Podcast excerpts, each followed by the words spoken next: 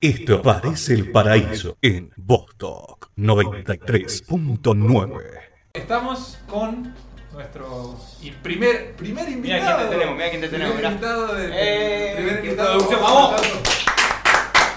Monseñor Terrenal. nuestro- Estreno, estreno absoluto. Nuestro primer invitado de, de- de la tercera época de Esto parece el paraíso. ¿Cómo estás? Eh, ¿Cómo estás? Eh, ¿Cómo le, cómo, cómo le- cómo le vamos a decir? ¿Cómo vamos a decir? Y preguntémosle. Estamos en época en la que hay que preguntar esas cosas.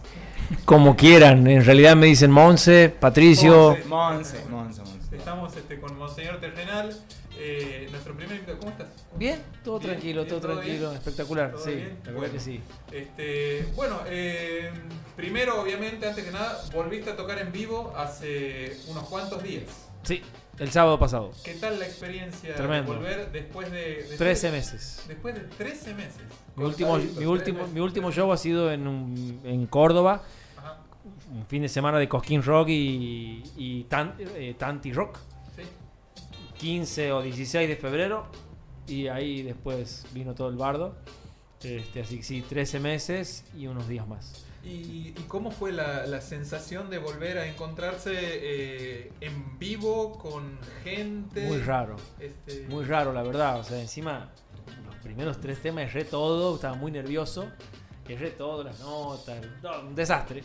Porque es como que, sinceramente, después de 20 años de dedicarme a la música, eso también pensaba, y lo dije por ahí en otros medios antes del show, 20 años dedicándome a la música y sinceramente siento como que es la primera, o sea, es como que estoy arrancando de cero, ¿entendés?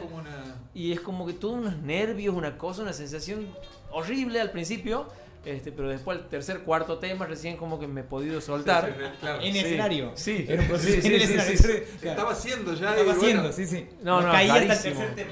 Rarísimo y muy, como hasta incómodo por momentos, ¿no? Este, me sentí muy vulnerable así. En algún momento la sensación de qué ganas de no estar acá. Tal cual, tal Sí. cual, o sea, entonces como que rápido hacía los temas, que no sé.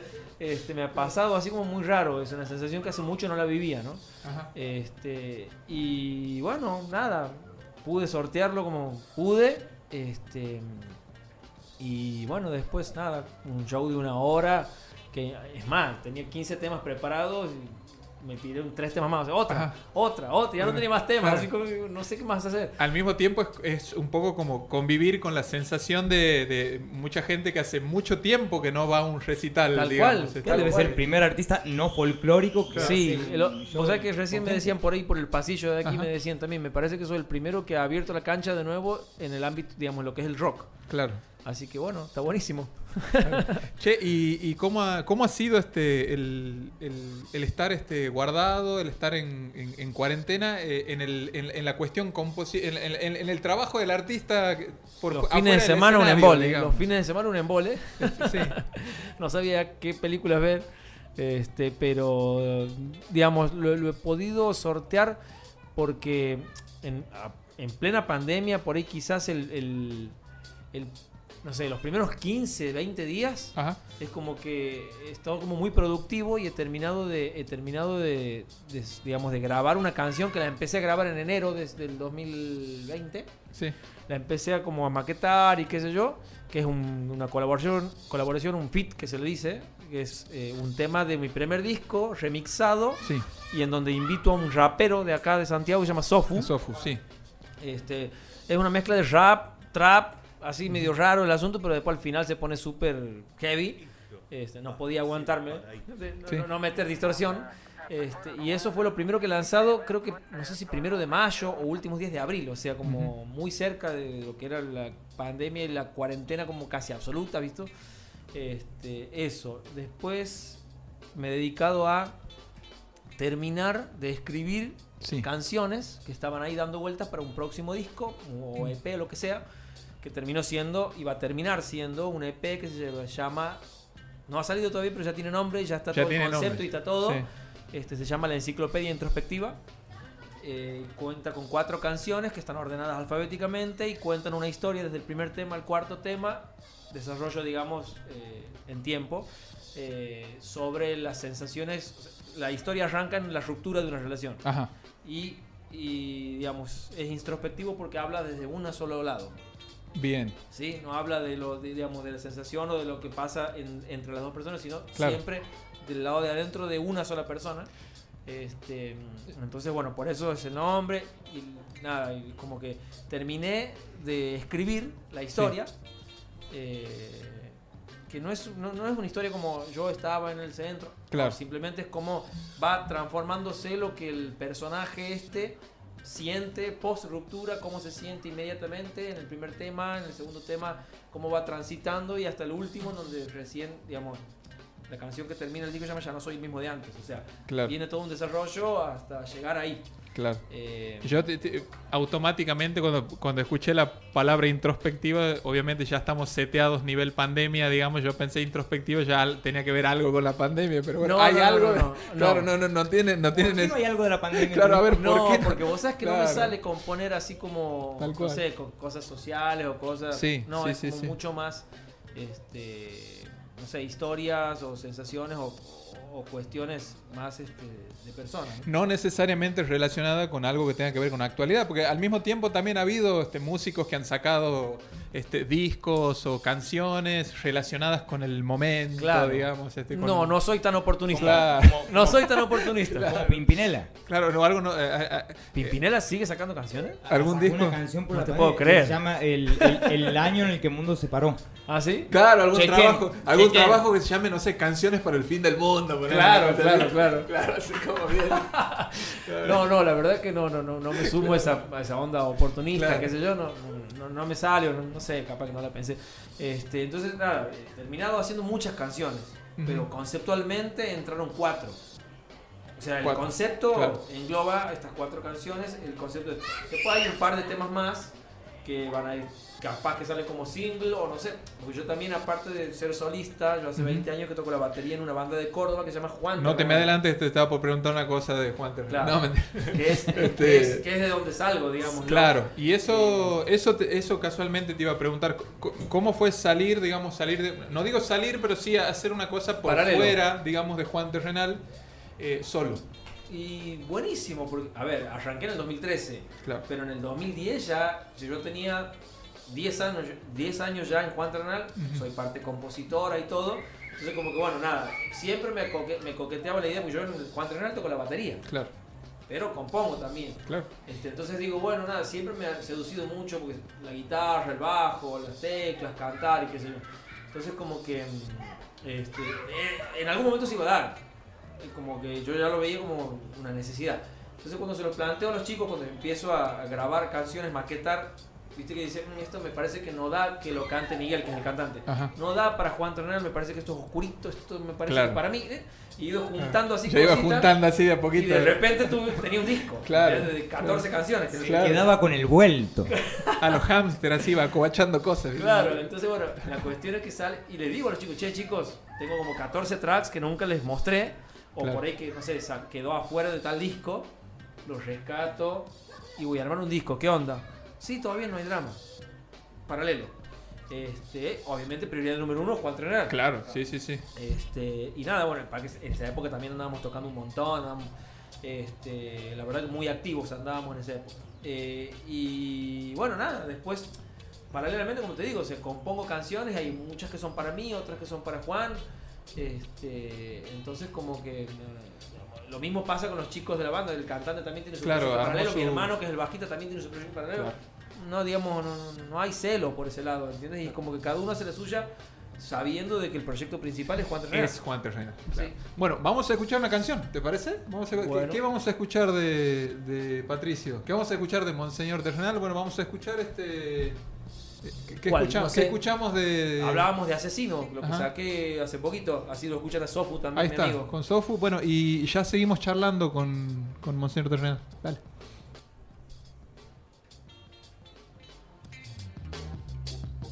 Esto parece el paraíso. Todo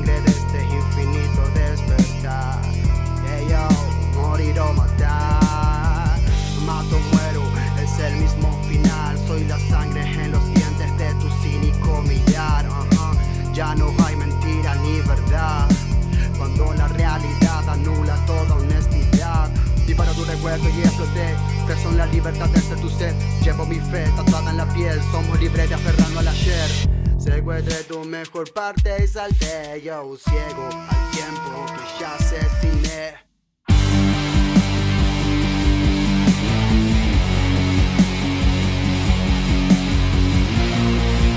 Yo, yo, yo, uh, okay, yo, yo. Mato muero, es el mismo final. Mato muero, es el mismo final. Mato muero, es el mismo final. Yo ciego al tiempo que ya.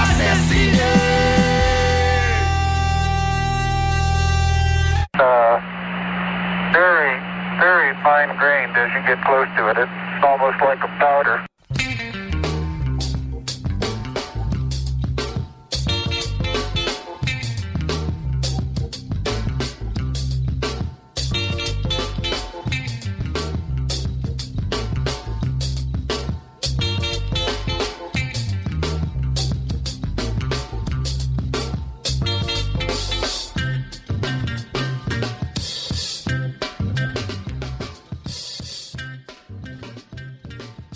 En Esto Parece el Paraíso, siendo las 22.48 de este día martes, con presencia, presencias en vivo de Monseñor Terrenal. Seguimos en Instagram, arroba Esto Parece el Paraíso. Bien. Este, y recién, este, bueno, eh, seguimos conversando con. Con el Monse. Con el Monse. padre. Te has puesto nervioso, te has puesto nervioso. Es, es que es mi primera vez, sí, es mi primer día. Este, it's my first day. Después de 13 años. Sí, sí. Este, bueno, recién nos decías esto respecto a la, a la cuestión de, de juntarse con un artista que viene de otro palo, Sí. digamos, este, que viene por ahí un poco más del, del rap y que al mismo tiempo del hip hop y que después ya se va este, eh, convirtiendo en trap, etcétera. ¿Cómo ves la escena esta nueva de esa suerte así como de ya hubo un multipalo en algún momento? ¿Cómo ves ahora esta nueva esta nueva cosa, esta nueva movida musical en la que parecería como que el trap aparece en algún momento es como inevitable el camino hacia? Sí, a ver, cuando yo hablé con Sofu en su momento sobre Ajá. esto, es como que él me, quedó- me dejó muy en claro que él no hace trap. Ah, Ahí está, claro. Y yo cuando, cuando le hice escuchar la canción... Él él- él- autopercibe no trap. Claro, y cuando yo le hice escuchar la canción, la maqueta, che, mira, aquí tienes que cantar. Ajá. Este, había un hi-hat, tiqui, tiqui, tiqui, así como el, Sí. había un hi-hat, eso es medio trap, me dice. Sácame Este, no, bueno, pero es así. Este, eh, pero no, pero estuvo bien, estuvo bien. La verdad que yo no consumo trap, escucho como así como muy a lo lejos, este, no, no soy del palo, yo soy más del alternativo. Este, es como que me pasa muy de costado lo que es el trap a mí. Sí. Este, y es un mundo que la verdad que no me seduce mucho. Eh, yo voy más por el lado alternativo, que yo, de hecho, mis canciones por ahí, o mis discos son como muy eclécticos en el sentido de que tengo un tema super hardcore, un tema super pop, uno lleno de secuencias, el otro super hardcore. este, y, pero por ejemplo, lo que estoy haciendo ahora ya directamente dropié, que se dice, o sea, Sí. bajé la afinación de la guitarra en drop deck, o sea, mucho más pesado, o sea, es otra onda. Más denso. Sí, un poquito más denso, mucho más oscuro. Entonces como que me, me- me gusta más ese lado, no tanto la movida trapera y la de moda, digamos. Claro, claro, La claro. verdad que no. De hecho, me acuerdo que hace un par de años estaba muy de moda el trap y yo saqué Sí. un disco acústico. Claro. O sea, como yendo por otro lado. Por otro camino. no- Sí, sí, sí, sí. Esto, lo- lo- el remix este lo tenía, yo lo, lo hacía en vivo. Ajá. Lo hacía en vivo, pero sin la parte rapeada, qué sé yo. Y después y me dije muchas veces, después de terminar el tema en vivo, era como, che, me parece que le falta algo a este tema. Claro. Y después necesito un rapero. Y de la nada lo encontré a Sofo en un festival así rapeando. Llego al festival, lo veo rapeando. Este es el chabón. Bajó. Che, tengo una canción que quiero que la rapee. Dale, nos juntamos. Claro. Y fue así. Y ahí salió. Y fue así. Salió. Pero así es la onda. Respecto a esa cuestión, bueno, además de esto de los, de los multipalos, los multigéneros, eh, eh, por ahí viendo en retrospectiva de lo que viene siendo Santiago del Estero, que en algunos momentos parece como que se va a gestionar o se va a generar una escena y después eso de nuevo este, es como muy pen- pendular, digamos. Sí. Yo- recién nos acordábamos con Juanpi de estos de esos años 2008, 2009. Años mozos en el que se escuchaba mucha movida por ahí, ¿no? mozos, que eh, parecía que se estaba generando. como No una- vivía en el año especie- 2008 yo claro. aquí en Santiago. Eh, te Por eso, bueno, te por eso, contamos, Te contamos, este, parecía como que se estaba generando una movida. Con razón. Yo me acuerdo que en esa época llegaron por primera vez a Santiago, no sé, él mató a un policía motorizado, estelares, y al mismo tiempo como que tocaban con, con las bandas locales y parecería y parecía como que se estaba gestando una escena y después bueno decae un poquito y después un par de años más tarde levanta de nuevo Y se viene el y pandemia. se viene de nuevo, te va, baja un poquito, levanta. ¿Cómo vos pensás que es posible, digamos, generar una movida, un movimiento así como más constante? Eh, ¿Por qué pensás que no se genera o por qué pensás que a diferencia de otros lugares que por ahí los tenemos acá cerca, que es yo, Tucumán, por ejemplo? Yo te digo, no después de vivir 20 años en Córdoba, Sí, eh, digamos, es como que, supongamos, te doy un ejemplo, en Córdoba, aquí en Santiago tienes, no sé, por ejemplo, Teatro La Casa para tocar en vivo. Prepandemia estamos hablando, ¿no? Sí, Ahora sí, ya no sé qué, cómo son, están las cartas tiradas hoy, pero estamos hablando de Teatro La Casa, Casa Terra Viva. Para de, para de contar. Lugares en donde tienes un escenario, tienes luces, Claro. tienes sonido, o sea, condiciones técnicas óptimas. Claro. Vos en Distinto Córdoba a lo que tienes- pasó ¿no? en Hércules el fin de semana pasado. Claro. un- Vos en Córdoba tenés 10 o 15, antes pandemia, tenés 10 o 15 lugares tenías. Este, entonces como que hay una diferencia porque, digamos, la movida, hay mucha más gente, Sí, muchos estudiantes aquí en Santiago. Pasa que yo me fui a los 17 años, claro. como mucha a gente. estudiar, digamos, claro, o sea- me terminé recibiendo igual. este, después de 10 años, pero me recibí. Soy ingeniero. Ese es otro programa, ¿no? Eso es otro. No te metas ahí que es otro programa eso. Petro, que viene un día El ingeniero Petro que toca la batería en una banda. No sé qué cosa. Claro. Era ingeniero, se fue a Córdoba y triunfa como batero. Claro. Este, bueno, entonces la cuestión es que, digamos, eh, es una otra ot- otra densidad de gente, digamos, entonces hay otras es multicultural en muchos aspectos. O sea, aquí es como que reina mucho el folclore. En Córdoba reina mucho el cuarteto, alevosamente, pero paralelamente está el rock, está la movida alternativa, está todo lo demás que tiene un nicho de 500 mil personas. Aquí en Santiago somos 200. Claro. Entonces somos cinco veces menos. Entonces, y los lugares, la verdad que por eso, hay, como te digo, es como que eh, al ser tan poca la cantidad de gente este, que, de esa cultura, digamos, eh, no hay tantos lugares. Sí, sucede muchas veces de que vas a un recital, por ahí viene, no sé, una banda electrónica, viene una banda de rock, viene una banda de heavy, este, y de- o capaz que viene una banda más pop y te encontrás siempre a la misma gente. Claro. Nos encontramos siempre la Es misma así, gente, sí. es así, es así. Entonces como que bueno, es como... Eso es lo que pasa. Me parece que eh, es- Santiago está como en un momento en donde me parece que ya es tiempo Sí, de que también pasa eso, que las bandas mismas dejen de mirarse el ombligo ajá. y empiecen a hacer cosas paralelamente, digamos, juntos. Claro. Festivales juntos, ponerse al hombro, las cuestiones, o sea, remar la, organización, autogestión la- claro. 100%. Pasa muchas veces eso también que ponerle, no sé, hace un festival y resulta que al festival de las bandas van solamente las bandas. Entonces, Claro. como que Claro. poner, voy, toco, me bajo Y el público son y el las público- otras bandas que están esperando. porque no, porque, porque no claro. sé, porque no vendí el ticket, porque no me Claro. importó mucho, porque la, porque la producción o la cara la Claro. puso otro para el evento. Entonces, como- Claro. Entonces me parece que, eh, digamos, lo que está pasando ahora es que las bandas estamos como, che, vamos a hacer esta movida juntos, vamos a hacer tal cosa, y estamos queriendo activar esta escena. Este, pero bueno, está el tema de que también quieres hacer un festival y no puedes porque el horario, lamentablemente, a la 1 de la mañana tienes que terminar y la gente no sale a las 8 de la noche. Claro. Sale a las 10, 11. Claro. Entonces tienes muy poco margen para hacer, no sé, un show de tres bandas. ¿Me entiendes? Entonces, por el, no sé, yo toqué en Hércules el sábado pasado y tuve que tocar solo. Tuve que hacer un Claro. show de una hora porque, claro, vos abres las puertas a las 10, la gente llega a las 11, A las el show 11, arranca a las 11 y media. 11 y media y después ya te queda un... Y 12 y media, después tienes que desarmar porque Encima te piden otra y... Claro. Ah. O sea, de- No me dejen en paz. Claro, entonces como que No me se dejan acota vivir la mucho pandemia en paz. Espero que para el invierno se, se abra un poco más Sí. el asunto, eh, los horarios y que también se habiliten los lugares. Porque, ¿qué pasa? Ahora estamos con uno o dos lugares al aire libre. Tal ¿Qué va a cual. pasar en invierno con el frío? ¿Qué vamos a hacer? ¿Nos Y vamos a quedar sin show? No, la idea sería que, Sí. digamos, se pueda hacer bajo protocolo. empezar a Estamos a- pensar en lugares... Hoy me fui a ver que hay carteles en el cine. Sí. O sea, entonces si vamos al cine a comer pochoclo, ¿por qué no podemos ir a ver una banda También. en, no sé, en el Paraninfo de la UNCE? Por ejemplo. Que es un cine. Claro. Sí, sí. Entonces, entonces como que me parece que está que estaría bueno que activemos, ¿entiendes? Pero bueno, también el tema de que para activar de esa manera tienes que hablar con cultura. Falta hablar con, no gestión, sé. básicamente. Sí, bueno, yo estoy con la gente de, de la Asociación de Músicos Independientes de Santiago del Estero, estoy muy metido ahí, estamos viendo de armar proyectos y empezar a mover y a activar la cultura. Claro. Básicamente, como te digo, no solamente yo o el amigo de, Simplemente, che, mira, este es el proyecto, son 10 bandas, ¿qué banda se suma? ¿Estamos en condiciones? ¿No estamos en condiciones? ¿Sonamos bien? ¿No sonamos bien? ¿Tenemos ganas de tocar? Claro. ¿O no? Porque Claro. también pasa eso. No, que estoy grabando un disco, no, que... pero está bien, hay que respetar los Estoy en un tiempos. momento introspectivo. Por eso, hay que respetar los tiempos, ¿entiendes? Pero Claro. también hay que aprovechar las oportunidades. Tal Decir, cual. che, se arma un festival, toquemos. Eh, por eso me parece que es importante que las bandas también, por más que no tengamos shows, sigamos ensayando. Yo ensayo todas las semanas. Claro.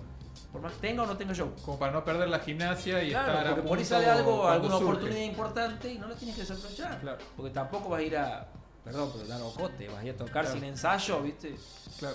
queda mal. Digamos, queda mal en el sentido de que por ahí vos vas, no sé, quieres conquistar, entre comillas, un público, quieres tocar para público nuevo, y sonaste sin ensayo, sonaste feo, y ese público no va más. Ya no. O un público que espera escucharte tocar después de tanto tiempo y se encuentra con. Tal cual. Entonces por ahí. O te pide pa- un cover Ojo de Bob Marley. No, no, también pasa mucho aquí en Santiago lo que pasa en muchas otras provincias también a mayor o menor escala, es como que la- el público local valora, valora mucho más al artista que viene de afuera que al local. Sí, bueno, es un. es Eso un bueno, síntoma- paso, y paso siempre, ¿no? Sí, sí, Pero sí. bueno, pero si las bandas locales elevamos un poco la vara y estamos a la altura de, me parece que la gente normal o, la- o el público, El digamos, público. perdón, este, podría llegar a darle un poquito más de chance o, o a apoyar un poco más la movida. Claro. Bueno, es. eh, escuchamos una canción más, ¿se parece? Y ya este volvemos para el cierre de nuestra entrevista. Dale. ¿Sí? Dale.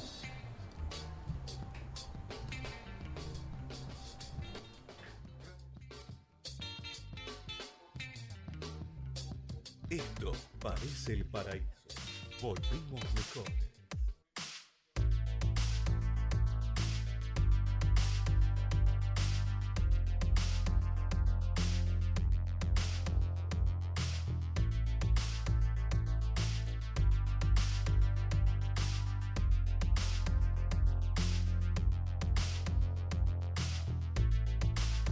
Es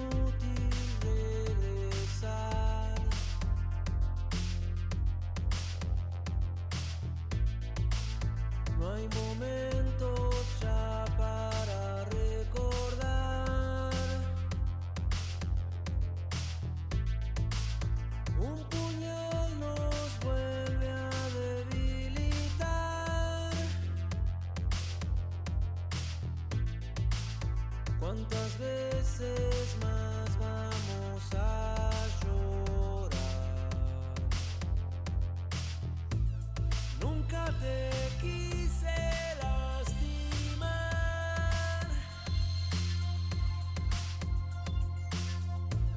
Perdóname si te fallé.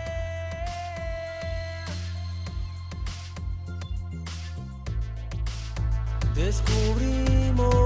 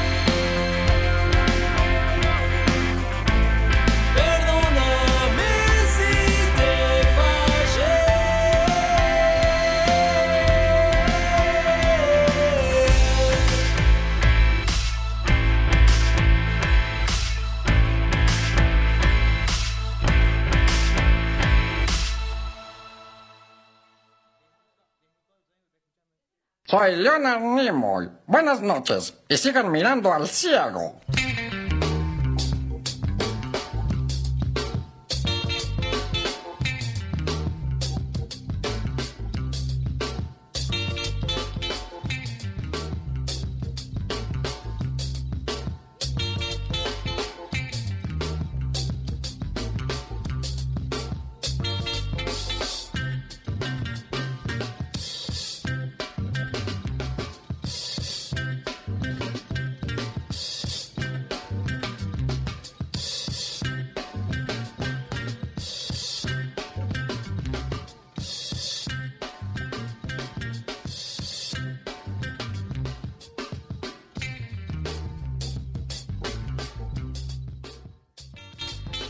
No hay problema, no hay problema, no hay problema. Es así, es así, gratis, todo, no, no hay problema. Seguimos este, con Monseñor Terrenal. Cuando en mi reloj, por lo menos, señora, este, han pasado 4 minutos de las 11 de la noche. Esto en YouTube se va a escuchar 10 minutos después. Se va a escuchar un ratito después. bueno, la última pregunta, obviamente, que te- además de agradecerte la, la participación, la presencia, eh, ¿cómo sigue, Monseñor Terrenal? Con plan de terminar de grabar el EP, del que Ajá. estábamos hablando en el bloque anterior. Me faltan grabar las voces. Después mezcla, master. Así que calculo que para dentro de un mes, un mes y medio, sería el lanzamiento. Estoy grabando también con unos chicos que se llaman eh, Bardo Dance Club. Ajá. Con los chicos de Bardo Dance Club estoy eh, laburando lo que va a ser los videos de los cuatro temas. Sí. Que en realidad, en realidad va a ser un corto. Un corto que va a contener la música de los cuatro Ah, temas. Bien. Eh, así que bueno, estamos laburando en el guion y en todo eso. Que la idea es filmarlo antes que salga el disco. eh, el EP, o sea que en el próximo mes, digamos, ya estamos de- definiendo, ya está la historia, estamos definiendo este, lo que sería cronológicamente toda la, his- la- la onda, digamos. Y después de eso, eh, sería salir a tocarlo, como decíamos también en el bloque anterior, en algún lugar como si fuese un, Claro. para el panel en fondo de la algo así como más Un lugar más grande, más... no sé si más grande, pero está habilitado para 300 personas. Claro. Ponerle que haces para 100, pero la idea es hacer algo como teatral. O sea, la Claro, banda tocando sí, sí, con una sí. pantalla, con la historia atrás. Toda la escenografía, la claro, puesta en escena, entonces, digamos. eh. Eso es, digamos, es el plan principal. Sacar el EP y ver. Porque pasa que tampoco puedo hacer mucho, este, mucho plan a, lar- a- a- a, digamos, a largo plazo Eh, porque no sabes qué va a pasar. Entonces, como que cual. siempre es a mediano plazo. Entonces, Tal cual. estoy pensando en sacarlo antes de junio al EP y antes que termine el año este, hacer la presentación del, de- del EP. Y en el medio, bueno, tocar en donde empiecen a abrirse las, la- las puertas. Yo, por ejemplo, en Hércules, que toqué el sábado pasado, la gente de Hércules quedó bastante conforme y me pidieron repetir. Pero vamos a repetir en invierno. Este, o sea, un montón, a ver si... Dos meses, tres meses. No, dos meses. Lo que pasa es que también me quiero guardar un poquito porque, este, como te digo, en eso de tocar, o sea, es, es ensayar, prefiero también grabar y Claro. meterme más en ese mundo. Soy medio obse con el tema del sonido y con el tema del audio, entonces como que me tomo mi tiempo y mi histeria va por ese lado. Claro. Entonces como que me parece que me voy a focalizar en los próximos dos meses en terminar de grabar el disco, terminar de, de todo el- a nivel audio eh, y lo que es la filmación. O sea, a corto plazo es eso y a largo plazo tratar de tocar a donde sea, este, sea Santiago, sea Córdoba. Córdoba está mucho más activado que Santiago, Tucumán también está más activado y Buenos Aires ni hablar. Sí, sí, sí. Este, así que bueno, estoy tirando líneas ahí como para ver si puedo ir a tocar a otro lado, porque mientras eh, vemos qué pasa aquí. Gracias, Patricio. Gracias a ustedes y bueno, todos los éxitos para todos los programas que siguen. Aterrizamos en Instagram. Buscanos en arroba. Esto parece el paraíso.